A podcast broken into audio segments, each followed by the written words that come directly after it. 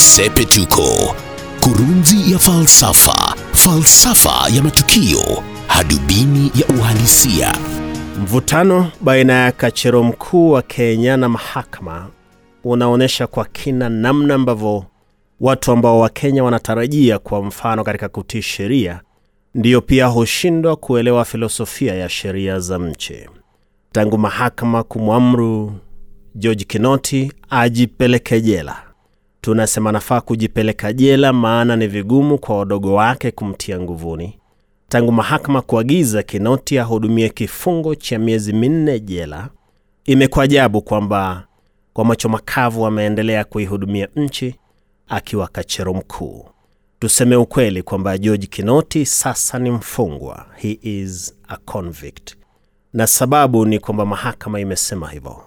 Lakini kwa sababu ya desturi mbovu iliyopo hapa nchini, ambapo wakubwa huamua tu kutotii mahakama, Kinoti angali anasimamia idara ya polisi yenye jukumu la kuwapeleleza wakosaji na kuwasilisha kesi mbele ya mkuu wa mashtaka ya umma.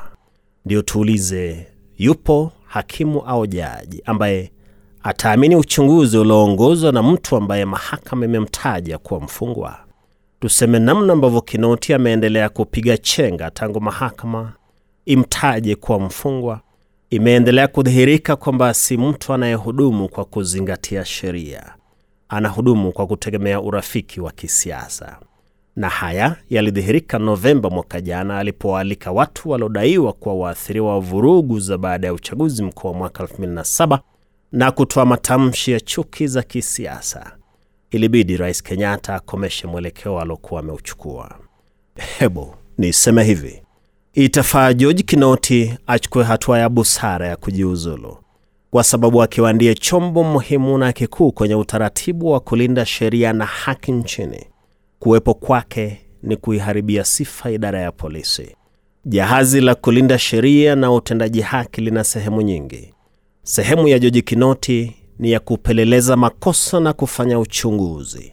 Sehemu ya pili inaongozwa na Nurdin Haji, kuwashtaki wakosaji baada ya kupokea faili kutoka kwa Kinoti.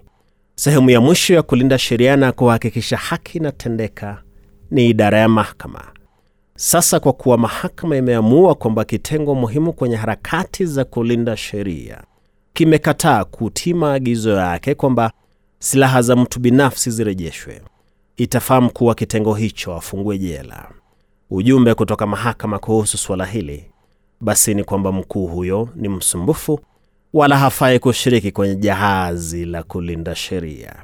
Kwa hivyo hatua ya heshima ni George Kinoti kujiuzulu kwa kuwa polisi mbali na kuwa sehemu muhimu ya jahazi la kulinda sheria, pia ndiyo mkono wa kwanza na muhimu wa serikali.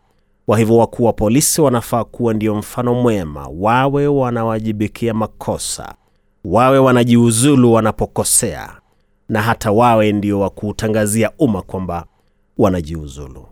Tukumbuke kisa cha taifa la Honduras mwaka 2017 ambapo wakuu wa polisi walichukua hatua za heshima za kuwakataza maafisa wa polisi kutekeleza maagizo ya rais msimu wa uchaguzi. Yalikuwa yameibuka madai kwamba rais alikuwa ameiba kura. Raia wa Honduras walipoandamana kupinga wizi wa kura, rais wa nchi Juan Hernandez aliwaagiza polisi kukomesha maandamano, akasema watumie vitoza machozi na njia nyingine kuwakomesha watu wasiandamane. Wakuu wa polisi wakakataa, wakapuuza maagizo ya rais. Waliposhinikizwa, baadhi walijiuzulu. Hiyo inaitwa msimamo unaoboresha huduma za polisi katika nchi. Katika nchi nyingine zilizoendelea, wakuu wa polisi wakiona kwamba wamekosea hujiuzulu. Halafu ili kuendeleza heshima za idara ya polisi, sheria hutaka kwamba wakuu wa polisi washtakiwa wakiwa wameondoka mamlakani, kwa sababu kumfungulia mkuu wa polisi mashtaka na hali yeye ndiye mkono muhimu wa sheria ni kuiharibia sifa idara ya polisi. Na ndiyo nitasema hivi, George Kinoti kwa sasa ni mfungwa. Mtu anakuwa mfungwa punde mahakama ikishatangaza hukumu. Chochote ambacho atatia saini, basi chafaa kuchukuliwa kwa stakabadhi isiyo rasmi ukiwemo uchunguzi ambao idara yake inafanya na kuuwasilisha mbele ya bwana DPP kushughulikiwa. Mahakama imempa nafasi ya kuonyesha mfano.